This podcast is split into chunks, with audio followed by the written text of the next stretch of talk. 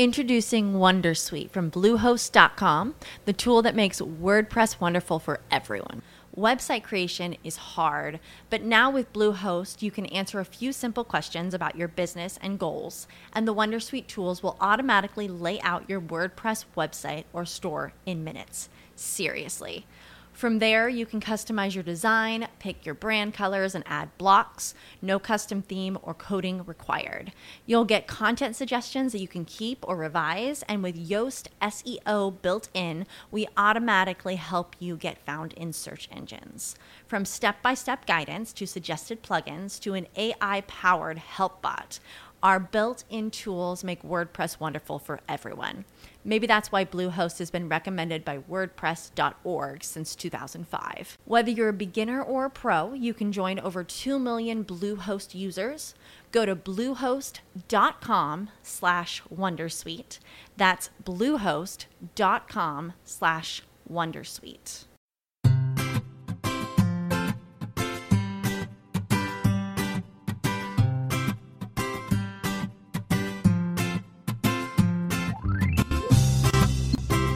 Bienvenidos al capítulo 65 de Perspectiva, un podcast de estrategia empresarial donde analizamos cada semana todas las decisiones y estrategias de las empresas que nos rodean. En el programa de hoy conoceremos la historia del Banco Popular, un banco herido de muerte desde la crisis y que no ha salido nunca de la UBI hasta su defunción. En las píldoras de la semana comentaremos la propuesta de Movistar en su último vía de negocio que acaba de iniciar. Hablaremos de cómo McDonald's implementa un cambio en su estrategia de llegar al cliente y conoceremos quién es Ferretería Leonesa y cómo se puede hacer también negocio en el terreno de juego de los grandes. Si eres de los que te gusta estar informado, no lo dudes. Sube el volumen y acompáñame. Yo soy David Isasi y hoy es 19 de junio de 2017. ¡Comenzamos!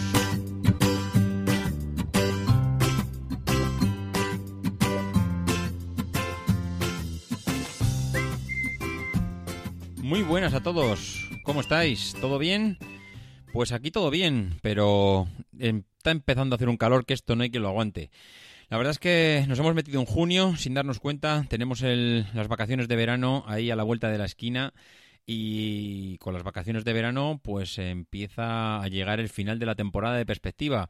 Una temporada, la verdad es que ya completa, no como la del año pasado, que el año pasado fue una media temporada, este año ya hemos hecho una temporada completa y la verdad es que no podemos estar más contentos del resultado de, de, este, de este año. Eh, nos quedan unos cuantos podcasts para llegar a agosto. En agosto haremos un pequeño parón, pero bueno, pero mientras tanto todavía tenemos unos cuantos programas para, ir haciendo. Esta semana tenemos, como hemos comentado en la entrada, una noticia que empieza a parecer un, un poco un juego de, de, locos, el tema de Movistar. ¿Y por qué lo digo?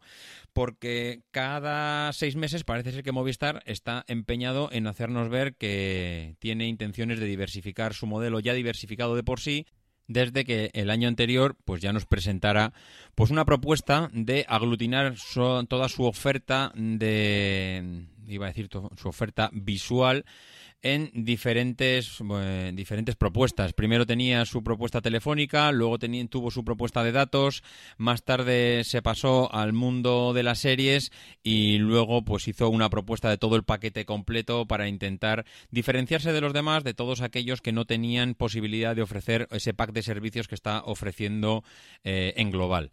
Bueno, pues a principios de este año ya vimos como en la presentación del Mobile World Congress su CEO nos decía que querían hacer negocio en una tercera vía hasta ahora no explorada por terceros y es conseguir controlar los datos de los clientes de tal manera que el cliente pueda decidir a qué empresas o cómo hacer negocio con sus datos, pero que sea el cliente el que decida cómo se hace negocio con algo tan privado como los datos de uno mismo.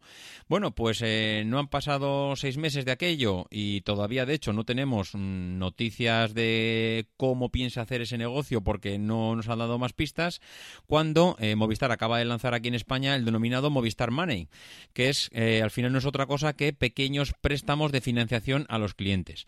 Bueno, pues aquí Movistar se acaba de convertir en un banco. Mm, algo, algo realmente curioso porque Eh, todos conocemos los problemas de financiación de Movistar, tiene una deuda espectacular que tiene que cubrir y ya hemos analizado aquí cómo está intentando, pues a través de sus eh, empresas en Inglaterra y en otras y en otras partes de Sudamérica, que ha intentado vender para conseguir el dinero suficiente, pues para disminuir esa deuda tan bestial que tiene.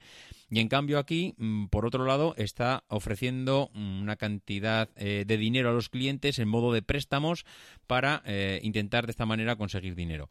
Pero claro, esto tiene truco. Tiene truco porque no lo está haciendo sola. Sola, eh, evidentemente, sería difícil abarcar un proyecto de este tipo y en este caso lo está haciendo de la mano de CaixaBank.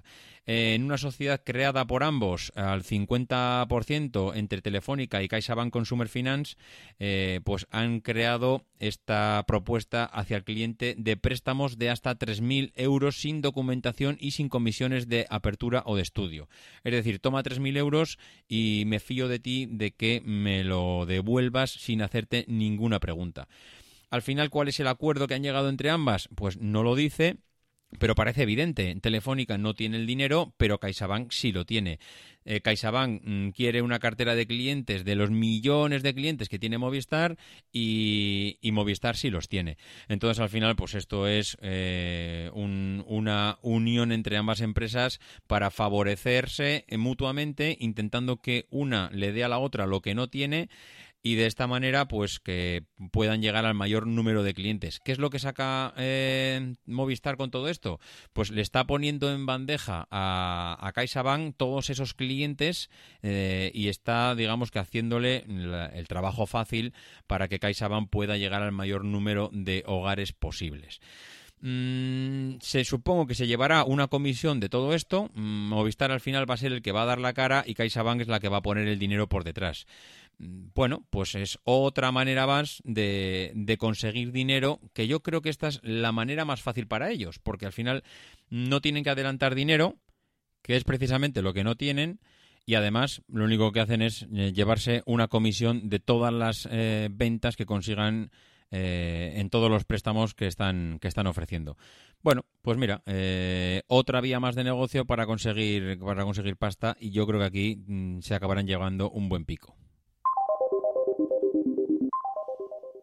La segunda noticia de la semana es de McDonald's y es que acaba de anunciar un nuevo servicio de entrega eh, de, la comida en Madrid y Barcelona ya es raro, ya empieza a ser hasta raro, que no haya una semana eh, en la que algo relacionado con la logística, la entrega de productos al cliente, la velocidad, que si en una hora, que si en dos minutos, que si te lo llevamos a casa, a casa de tu suegra, a casa de tu tía, eh, bueno, eh, esto ya parece la carrera por darle al cliente el producto antes incluso de que lo pida. Pues eh, esta semana McDonald's dice que lanza un nuevo servicio en estas dos ciudades, en Madrid y en Barcelona, que se llama Mac, Delivery y que consiste en que la comida que antes ibas a recoger a, bueno, a un McDonald's, pues ahora ya la vas a poder pedir y te la van a llevar a, casa a través, no ellos, sino a través de una startup llamada Globo y que, bueno, que, va a empezar a, distribuirles eh, toda esta comida. Eh, bueno, pues lo que decíamos, esta nueva tendencia de, llevar la, comida, o la, bueno, en este caso la comida, pero bueno, cualquier producto a casa del cliente, pues es algo que, que o lo haces o lo haces. Mm, todas las empresas multinacionales que están eh, digamos que innovando en cualquier sentido, tiene una parte de innovación en cómo gestionamos la logística para que los clientes reciban el producto. En el menor tiempo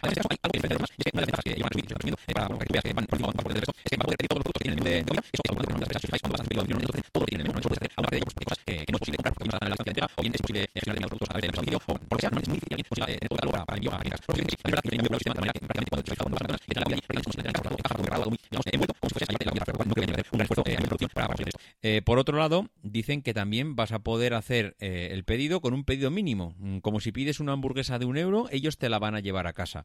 Esto también es una diferenciación con respecto a los demás. Los demás ya sabéis que te exigen un mínimo de gasto para poder eh, tener acceso a, a este servicio. Y además, también dicen que mientras las tiendas estén abiertas, tú puedes acceder a este servicio, incluidas las de 24 horas. Es decir, si tienes en, no sé, vives en, un, en, una zona donde hay un McDonald's que abre eh, las 24 horas y a las 3 de la mañana quieres una hamburguesa, puedes llamar a la tienda esta que conoces en tu zona y ellos te van a servir una hamburguesa a la hora que sea y aunque pidas una hamburguesa que cueste un euro que está en promoción, directamente te la van a llevar a casa. Bueno, pues otra vuelta de tuerca más al tema de, conseguir clientes y conseguir llegar al cliente lo más rápido y sobre todo mm, lo más eficientemente posible, porque desde luego si van a eh, contar con una empresa como Globo que les va a distribuir la comida en dos ciudades como Madrid y Barcelona, que ahora próximamente van a seguir ampliando el número de ciudades al que van a llegar, eh, o lo haces de forma eficiente y tienes muy claro los costes que supone a, tu empresa, mm, esto es que te puede hundir en, costes. Directamente yo diría que esto puede formar parte de una estrategia para aumentar clientes y fidelizar los que tienes. Yo creo que realmente es que no quieren ni ganar dinero con esto, porque es que yo creo que ni lo van a ganar. Simplemente lo que quieren es eh, competir con Burger King y que todos aquellos clientes que en un momento dado necesiten una hamburguesa solo puedan dirigirse a McDonald's porque Burger King directamente no les va a poder suministrar eh, ese producto. Me gustaría ver la respuesta de la competencia en el bueno en el, iba a decir en el menor plazo posible, pero bueno aunque no sea el menor plazo posible ver eh, esa respuesta a ver por dónde salen, porque mm, yo diría que no puede, no puede eh, pasar mm, unos cuantos meses sin que Burger King, que es su competencia directa, no eh, anuncie algo al respecto. Mm, veremos en los próximos meses a ver qué, a ver qué dice Burger King y qué noticias nos trae. Y en la tercera noticia de la semana, como siempre solemos hacer o siempre que podemos, traemos algo que no tiene nada que ver con lo comentado anteriormente. Antes hemos hablado de multinacionales, hemos hablado de Movistar, hemos hablado de McDonald's y en cambio aquí traemos a Ferretería Leonesa, una empresa familiar de esas que surgen de vez en cuando en las noticias y que sorprenden cómo pues se codean con los más grandes y, al final pues pues que joder, son, son un ejemplo para todas esas empresas que piensan que ya si no eres Inditex, si no eres Mango, si no eres eh, todos esos mega multinacionales que, que salen en las noticias todos los días, pues que no puedes hacer nada en los negocios. Esta gente ha demostrado que sí. Esta gente inauguró una ferretería en 1954 y la inauguró en Pozuelo de Alarcón y desde entonces ha, ido creciendo año tras año y ha ido demostrando que la estrategia que ha utilizado para crecer pues es mm, la misma que han utilizado las grandísimas multinacionales que pagan eh, auténticas millonadas por estar ubicadas en, los edificios más emblemáticos del país. Eh, a Santiago González, que es el padre digamos que es el fundador de, Ferretería Leonesa, eh, bueno, él pensó que para hacer frente al crecimiento de los clientes que tenían la ferretería de Pozuelo, en la que allí sería únicamente, eh, solo tenía cuatro empleados, pues que tenía que cambiar de local, tenía que buscar algo eh, un poco más grande, un poco mejor conectado. En aquella época la verdad es que no, existían las auténticas eh, bueno, multinacionales de, la ferretería, los Leroy Merlin y, compañía. Y entonces, bueno, pues el planteamiento que utilizó en aquel momento, pues no sé si sería el mismo que utilizaría en, este, en esta época. Pero en aquel entonces eh, bueno, él lo que hizo es pensar a lo grande, pensar que cuanto mejor ubicado estaría y cuando eh, bueno, mm, más cerca al cliente, que es lo que decimos siempre, podría estar su empresa, pues mejor le iba ahí. ¿Y qué hizo? Eh, pues abrir una tienda en el Paseo de la Castellana de Madrid. Esto, hoy en día, pensar que una ferretería puede estar abierta en semejante situación parece una auténtica locura. Y si pensamos eh, que sigue, mm, bueno, no es que siga manteniéndose, es que está pensando en crecer. y tiene claro además que va a crecer en aquellos sitios donde más clientes pasen. Y si puede comprar un local en la Puerta del Sol, lo comprará. Y es curioso, es curioso porque lo que él tiene es una ferretería. Y de hecho, uno de los hijos, eh, el, eh, Eduardo, decía en la entrevista que el padre se encargó personalmente de elegir el modelo de negocio. No es que él montase una ferretería y los hijos, que hayan sido bastante eh, espabilados, pues hayan dicho, no, no, mira, papá, mm, tranquilo, que esto lo vamos a llevar nosotros, que los tiempos han cambiado, que vamos a establecer nosotros el modelo de negocio que es el que tiene que ser mm, el de la, el de la ferretería futuro. No, no, el modelo de negocio ya lo estableció el padre en su día y él se encargó de saber mm, bueno, más que de saber, no, de elegir los productos que iban a ir a la ferretería. Habéis visto eh, ferreterías que cuando entras prácticamente te vas tropezando por el suelo mm, con todos los productos, porque están en las estanterías, están apilados, están hacinados, están tirados directamente por los pasillos, que te vas tropezando eh, con los productos. Si entráis una a una de las tiendas de ferretería leonesa en Madrid, vais a alucinar de cómo están colocados los productos. Están colocados de tal manera que aquello parece, vamos, eh, un auténtica eh, centro eh, de distribución logístico de Inditex. Es mm, exquisita la forma que tienen de ubicar los productos, pero es que además no venden cualquier producto. No es como un bazar chino que allí te puedes encontrar desde unos calzoncillos de señor hasta un tornillo para una alcayata que tienes en la pared realmente allí están muy elegidos y además empezó a hacer algo que hasta entonces no conocían en las ferreterías y es empezar a meter una diversificación de los productos y empezaron a vender perfumería y juguetes y a día de hoy es uno de los rasgos que diferencian a Ferretería Leonesa de otras ferreterías. Bueno, pues eh, más tarde de abrir la tienda en castellana, pues abrieron otras tiendas, unas, algunas de ellas pues en bueno en los sitios más emblemáticos de Bahía como puede ser la calle Juan Bravo. Eh, bueno si alguno conoce Madrid pues ya sabe que estas son las calles más principales de, de las arterias de madrileñas no bueno pues eh, ellos fueron creciendo, fueron creciendo y, la, experiencia les ha dicho que la ubicación que tienen en el Paseo de la Castellana puede ser de, bueno, de lo más, eh, de los aciertos más grandes que han podido, que han podido hacer durante ese tiempo. Y de hecho, dicen que posiblemente si no estuviesen ubicados allá, posiblemente no hubiesen tenido el éxito que tendrían y que desde luego eh, habrán podido tener miles de oportunidades de venderlo a estas grandes multinacionales, pero no, no ha sido así y nunca se han planteado venderlo. El cliente, el tipo de cliente que pasará por allí es un cliente pues muy selecto. Estamos hablando de las zonas más, eh, más caras de Madrid. El poder adquisitivo que tienen los clientes de esta zona es elevadísimo. Pero precisamente por eso ellos eh, creen que bueno, pues que esa distinción hace que el, cliente no, digamos que no repare en hacer cierto gasto en un momento dado y no mira tanto el precio y de ellos tienen una diferenciación de los precios y no venden lo mismo en las tiendas de Pozuelo, o sea, me refiero, no venden lo mismo, no venden al mismo precio en las tiendas de Pozuelo que en las tiendas del centro de Madrid. Es muy diferente eh, el tipo del cliente al que va dirigido y es eh, evidente que los, los clientes que pasan por el centro de Madrid o tienen un poder adquisitivo muy alto o se trata de, de, turistas que en un momento dado necesitan adquirir un producto porque están fuera de su casa y van a pagar lo que sea por tenerlo.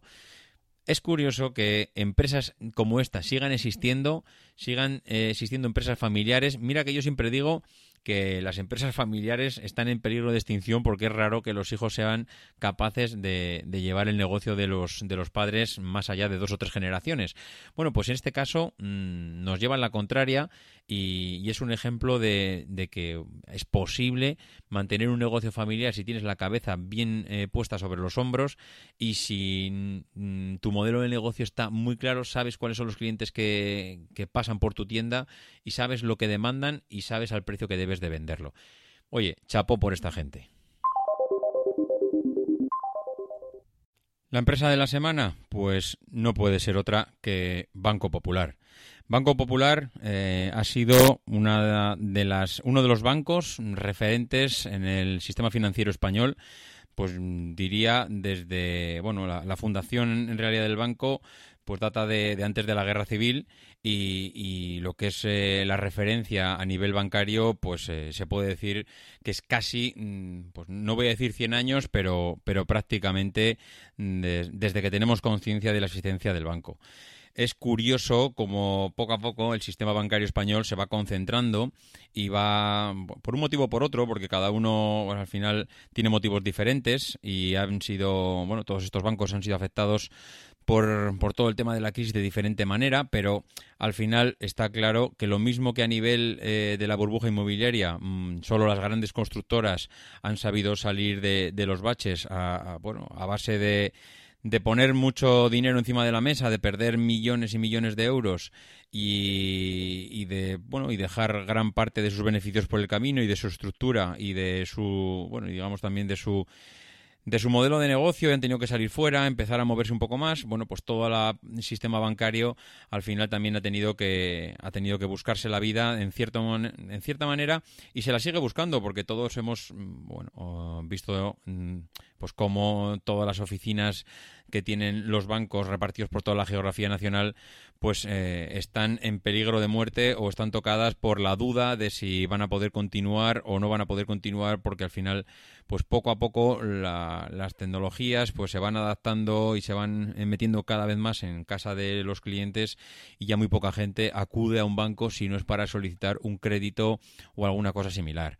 El Banco Popular pues empieza su andadura en 1926 cuando el ingeniero de minas eh, y también eh, político del Partido Conservador, Emilio González Llana Fagoaga, fundó el banco, eh, bueno, se llamaba Banco Popular de los Previsores del Porvenir, con un capital inicial de 10 millones de pesetas, que por aquella época 10 millones de pesetas era un auténtico dineral, con un objetivo, pues eh, para él bastante claro, que era proporcionar a cuantos utilicen todos los servicios del banco las mayores facilidades, pues para poder crecer a nivel económico. Al final, pues lo que viene siendo el sistema crediticio actual, ¿no? Realizando pues todas esas operaciones que, determinan pues, eh, el comercio que conocemos hoy en día. El 15 de junio de ese año, de 1926, se ofrece al público suscribir acciones de, bueno, acciones fundacionales del banco. Irás considerado como socio fundador si, eh, si a partir de esa fecha eh, bueno, durante esa fecha, mejor dicho, eh, empezabas a, meter dinero en el banco y conseguías acciones de él. Incluso consta en los registros que el rey Alfonso XIII y familia pues metieron dinero en el banco. La sede social del banco pues inaugura el 14 de octubre en presencia del rey y del gobierno. Ojo que, no estamos hablando de un banco desconocido, ya estaba promocionado por la monarquía y el gobierno de la época. Durante los años 40 el Banco Popular trata de abrirse paso en Cataluña mediante la adquisición de la banca Arnús y finalmente acaba en manos del Banco Central de, Villalonga. A su vez, en el año 44, el grupo Millet, liderado por la industria catalana Félix Millet Maristain, eh, toma el control del Banco Popular y empieza a cambiar de manos y de dueños y empieza, bueno, a moverse todo el sistema accionarial del banco, ¿no? Félix Millet, eh, bueno, que tenía unas convicciones religiosas bastante profundas, eh, tuvo como mano derecha al Opus Dei de aquella de aquella época, un Opus Dei, pues bueno, muy muy muy arraigado en el sistema económico y que también eh, empezaron a acceder a posiciones de poder dentro, dentro del banco. En 1947 eh, el presidente le cambia la denominación, el nombre al banco y ya le llaman Banco Popular Español, que es como lo hemos conocido hasta la actualidad.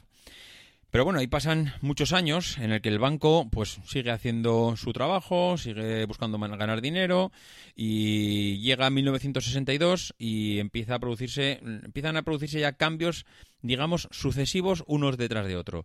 La legislación eh, que se promulga en el año 62 introduce la especialización de la banca eh, para empezar a separar funciones entre lo que es la banca comercial y la banca industrial y al amparo de esta nueva ley el Banco Popular empieza a, crear una banca industrial con la denominación de Banco Europeo de Negocios, un eurobanco, que, eh, que fue bautizado en noviembre de 1963 y que empieza a, digamos, a Introducing Wondersuite from Bluehost.com, the tool that makes WordPress wonderful for everyone.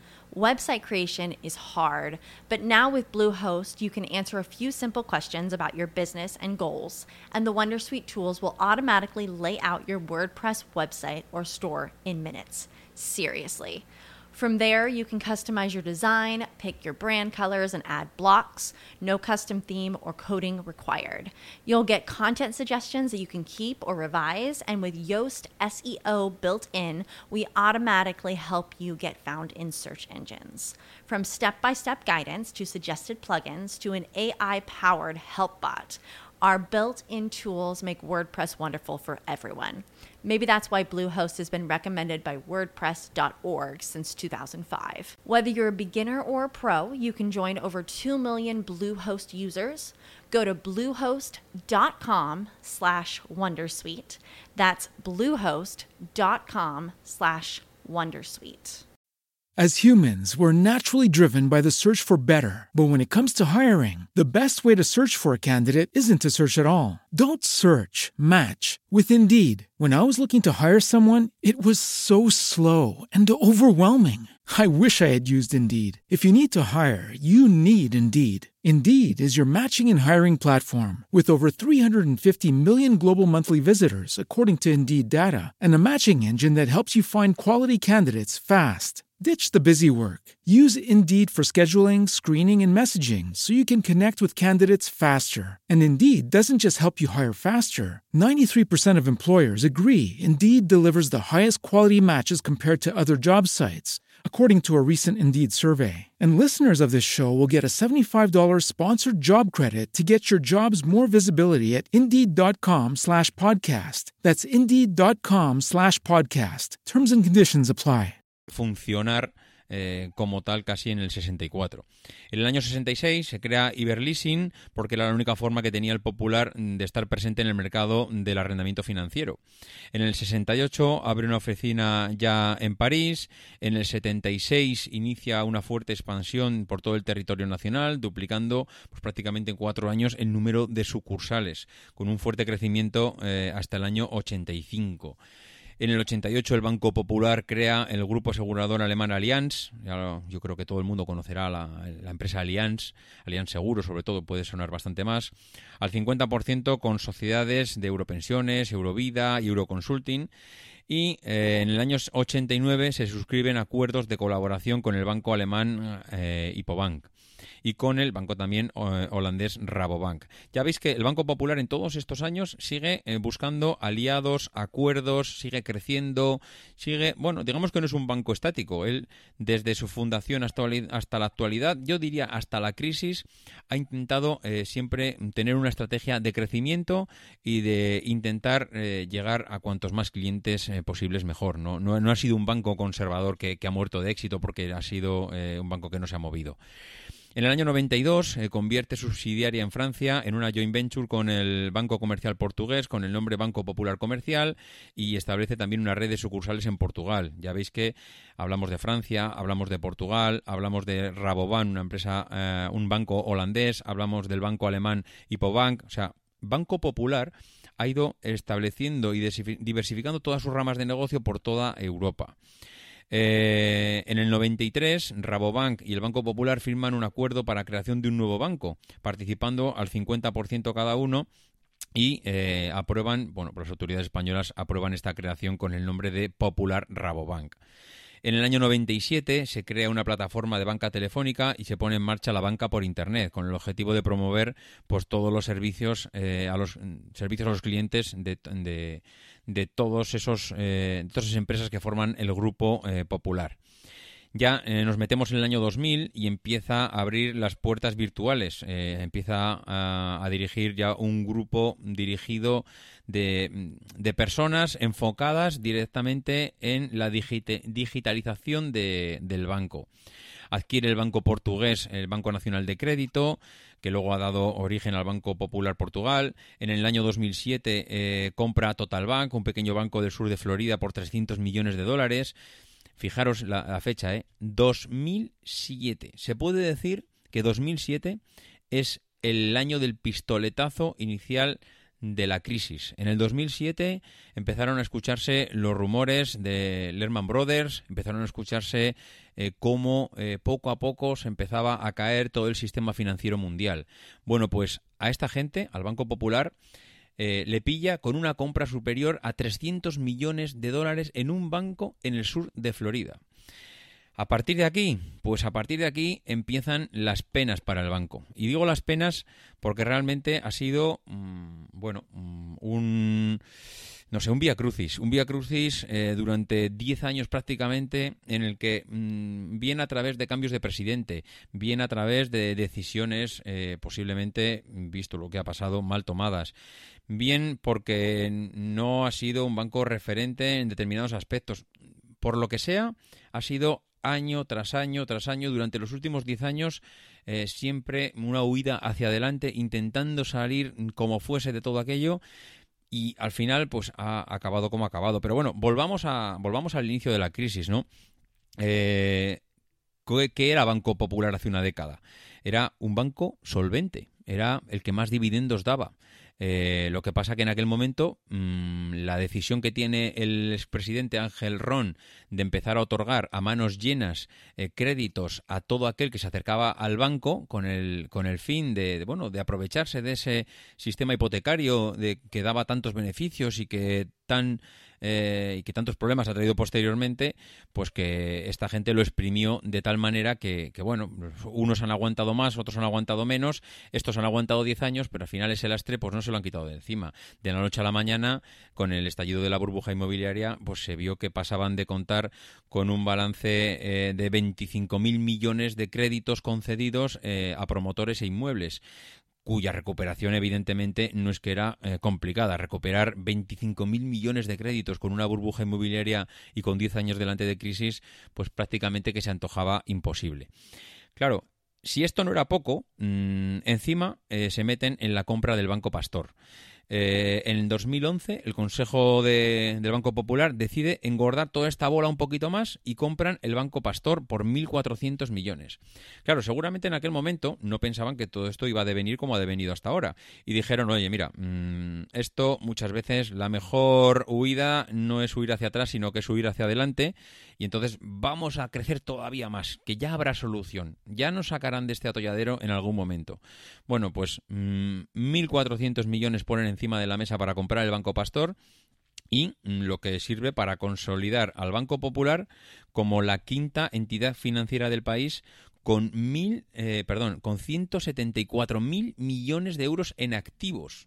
Ojo, 1.700, joder, con 1.174.000 millones de euros en activos, que sumaba también 7.000 millones más de activos inmobiliarios problemáticos, que eso, mm, de eso dicen poco, pero, pero cuando empiezas a buscar un poco, un poco los números, empieza a salir toda, eh, toda la exposición que tenían al ladrillo y, que no era poca. ¿eh? ¿eh? al final, yo la cifra más alta que he conseguido encontrar en todos los artículos que he leído es de 32.000 millones tóxicos que tenía esta gente debajo de la alfombra.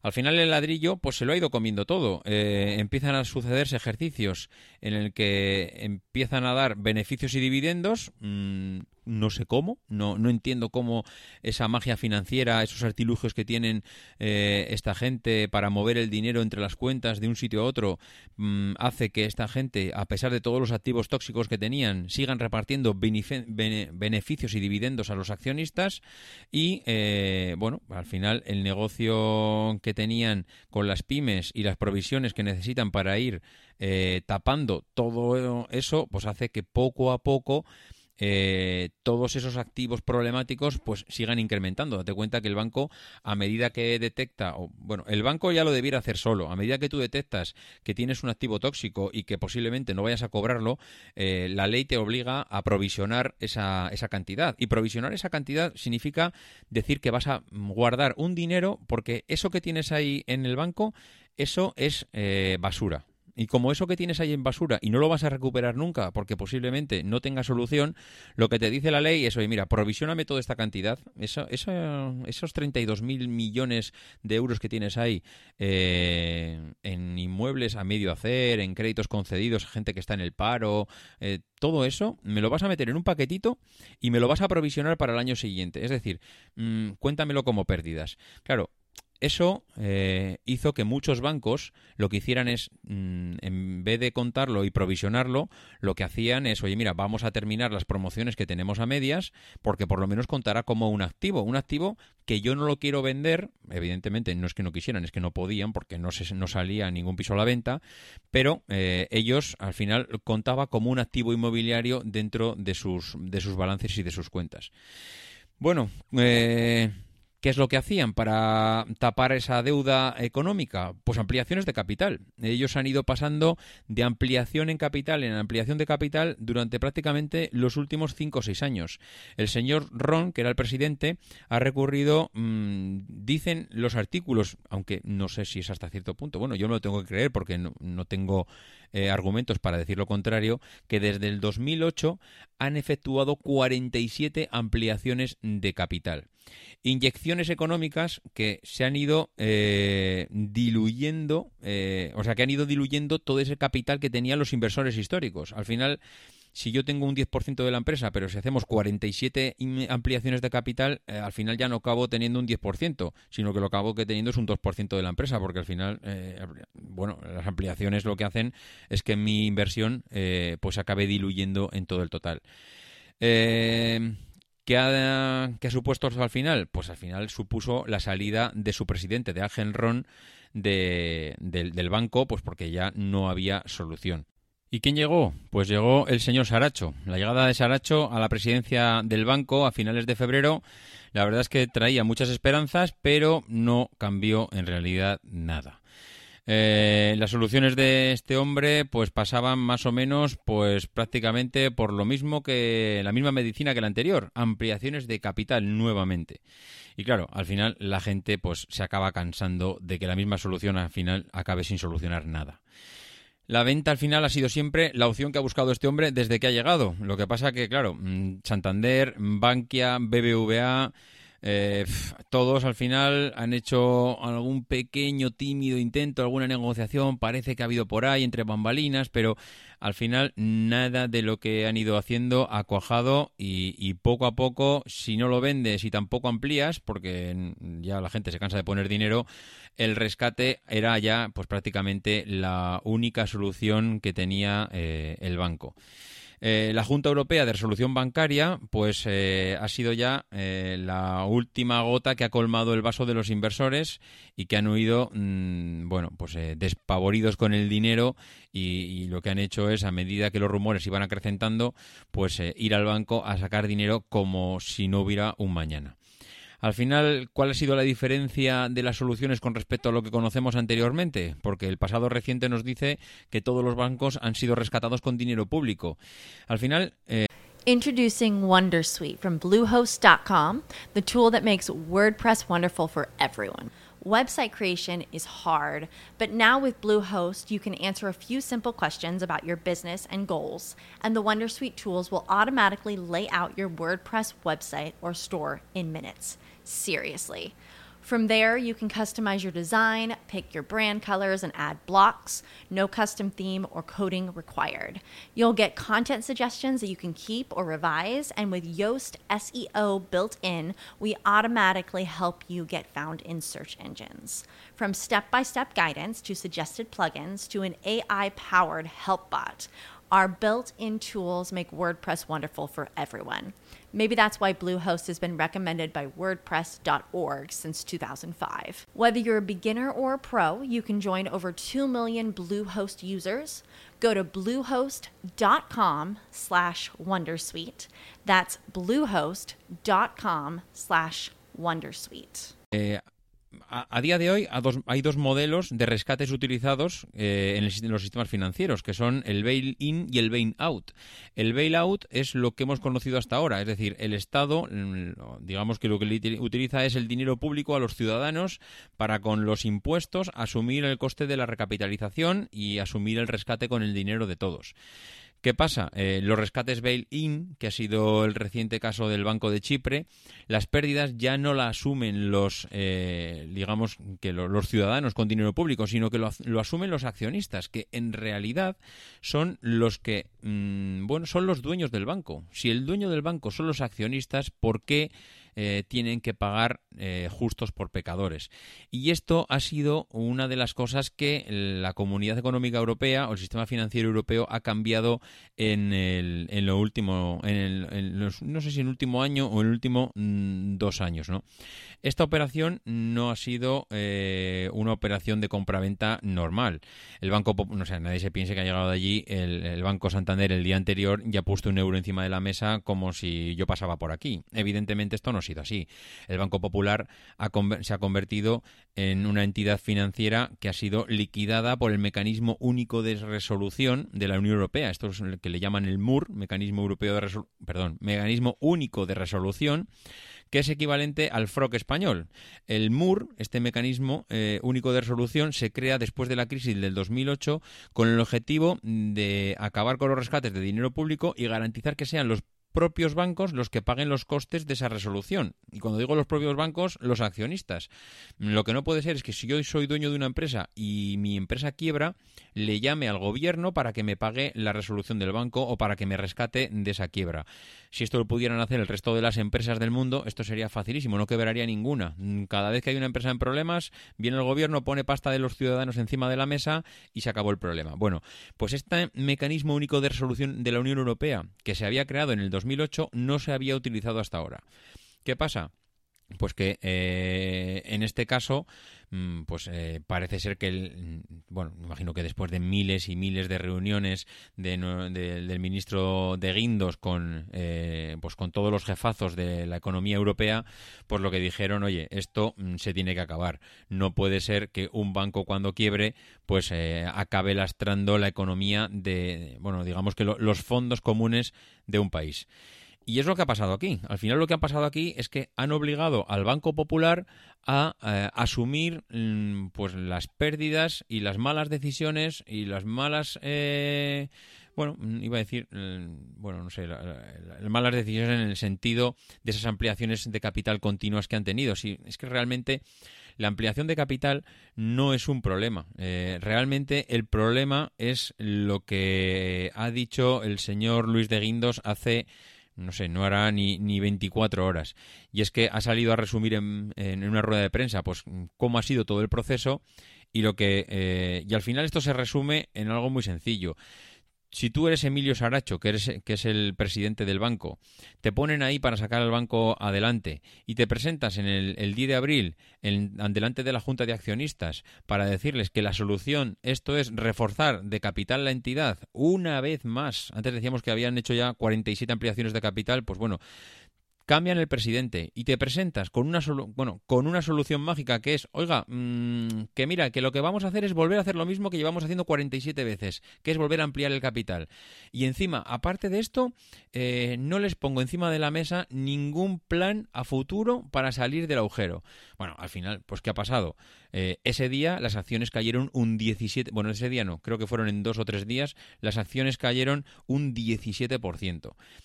Y, bueno, como había una película, eh, yo me acuerdo cuando era niño, creo que se llamaba El dinero tiene miedo. Y, precisamente aquí lo que ha pasado es, es, justamente eso. La gente en cuanto huele el miedo y sabe que, tu, que el dinero suyo está en, en manos de alguien que no lo sabe gestionar, pues al final lo que acabas haciendo es te acercas al banco y dices, oiga, deme usted por favor mi dinero que, que yo me voy.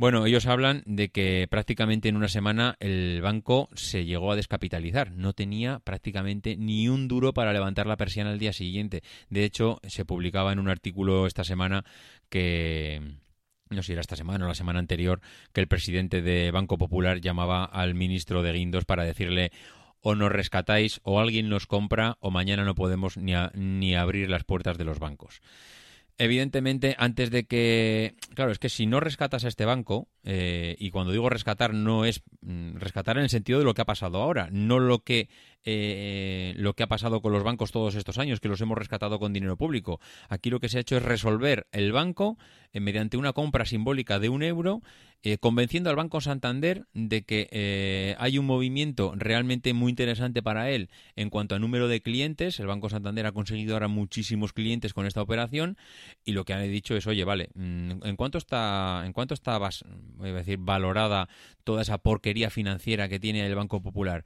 Pues hay una estimación que ronda los 8.000 millones. Vale, pues Santander ha dicho, venga, vamos a hacer una ampliación de capital de esto ya que lo vamos a dedicar a, aprovisionar estos 8.000 millones, por lo menos que no nos afecte a nivel de, de balance de cuentas. Provisionamos los 8.000 millones, los llevamos a pérdidas y por otro lado capitalizamos 8.000 millones en una ampliación de capital. Bueno, está bien que lo hayan hecho porque al final yo creo que el Banco Santander va a conseguir un montón de clientes a precio de un euro evidentemente, esto es una manera de hablar, tiene un coste mucho mayor para el banco a nivel ahora de poner ese banco en condiciones y lo van a tener que pagar pues los accionistas de Banco Popular, que son los que han pagado la fiesta. El señor Revuelta de Naturhaus pues no está muy contento porque ha perdido 40 millones de euros de la noche a la mañana. Él dice que duerme muy bien, que lo mismo que los ganó los ha perdido, pero eh, me imagino que un poquito tiene que picar. Cuando pierdes 40 millones de euros mm, yo creo que esa noche por lo menos mm, los huevos fritos ya no te sientan tan bien. Hay más familias, en este caso creo que son mexicanas, que hay metidas por ahí con unas inversiones millonarias que han perdido. Pero bueno, mm, no sé, el señor eh, Revuelta dice que va a demandar porque esto no es normal, porque va a pedir responsabilidades. Bueno, pues está en su derecho. Yo no digo que no, yo también estaría pidiendo responsabilidades si hubiera pedido, perdido 40 millones de euros. Pero es que, claro, mm, eh, pero es que, ¿qué hacemos? Si tú pones ahí dinero en el banco porque quieres ganar, asumes un riesgo. Evidentemente, si yo pongo mil euros, pues hombre, me, duele perder mil euros. Tú, tú pierdes 40 millones de euros, pues tiene que dolerte, evidentemente. Cuesta muchísimo muchísimo ganarlos, por mucho empresario que seas y por muy bien que te vaya la vida, 40 millones de euros es un auténtico dineral. Pero al final, mm, esto es lo que hay. Amigos, cuando jugamos a ganar dinero en los negocios, unas veces se gana mucho y otras veces se pierde muchísimo.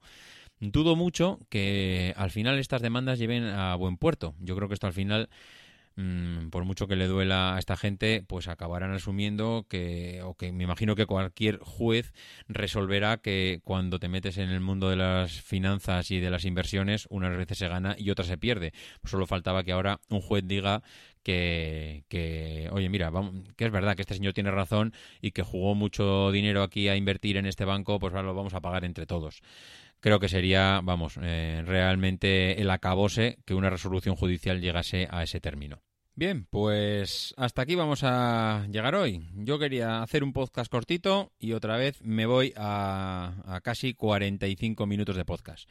Esta semana, como sois unos descastados, que sois unos descastados, que se dice en mi pueblo, no habéis hecho ni una sola reseña en iTunes, estoy triste, triste, triste pues eh, tengo otras alegrías que, que, la verdad es que voy a, voy a comunicaros. Y es que tenemos un podcast nuevo en Emilcar FM. Se trata de Eureka, un programa quincenal presentado por Fran Molina en el que el amigo Fran va a hablar sobre innovación y nuevos productos, va a tratar de mostrar algunos aspectos interesantes y curiosos de, todos esos productos y que lo podéis encontrar ya en iTunes y en el resto de aplicaciones, el primer episodio dedicado al autogiro de Juan de la Cierva. Ya sabéis que aquí en Emilcar FM esto es un no parar de, estrenos de, de podcast. Yo recomiendo que lo escuchéis, porque Fran es un auténtico experto en la materia. Poco a poco ya le iréis conociendo, ya, ya iréis rascando un poco la superficie y veréis que detrás hay una persona con un amplísimo bagaje profesional él ya dice en el podcast que es eh, profesor en la Universidad de Murcia y iréis conociendo eh, eh, pues bueno, todas las especialidades que domina. A mí me agrada especialmente el que esté en el apartado de negocios de, lo que es la, la podcastfera, porque hasta ahora, pues bueno, no somos muchos los podcasts que nos dedicamos a hablar de las empresas y del mundo empresarial, y él lo hace desde un punto de vista del emprendimiento que domina tanto, y yo creo que, a todos nos va a encantar escucharle eh, cada 15 días. De verdad que os recomiendo suscribiros al podcast, mm, voy a ir siguiendo las suscripciones, y como vea que no estáis todos allí, bueno, aquí pasaremos lista, ¿eh? Bueno, pues eh, poco más. Lo que digo todas las semanas, el que quiera ponerse en contacto conmigo, pues ya sabéis, davidisasi.mac.com, en Twitter arroba en, en, Telegram, en el grupo, pues que somos ya una pasada de gente los que estamos allí hablando de lo divino y de lo humano, y que los demás, pues que nos escuchamos la semana que viene y que no dejéis de ser uno de esos locos que hace lo imposible por cambiar el mundo.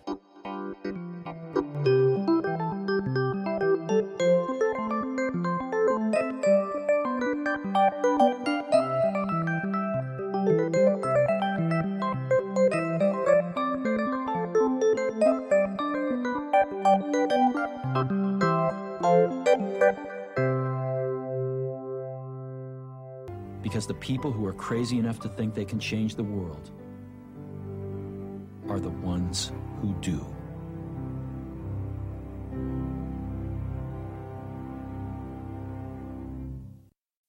As humans, we're naturally driven by the search for better. But when it comes to hiring, the best way to search for a candidate isn't to search at all. Don't search, match with Indeed. When I was looking to hire someone, it was so slow and overwhelming. I wish I had used Indeed. If you need to hire, you need Indeed. Indeed is your matching and hiring platform with over 350 million global monthly visitors, according to Indeed data, and a matching engine that helps you find quality candidates fast. Ditch the busy work. Use Indeed for scheduling, screening, and messaging so you can connect with candidates faster. And Indeed doesn't just help you hire faster. 93% of employers agree Indeed delivers the highest quality matches compared to other job sites, according to a recent Indeed survey. And listeners of this show will get a $75 sponsored job credit to get your jobs more visibility at Indeed.com slash podcast. That's Indeed.com slash podcast. Terms and conditions apply.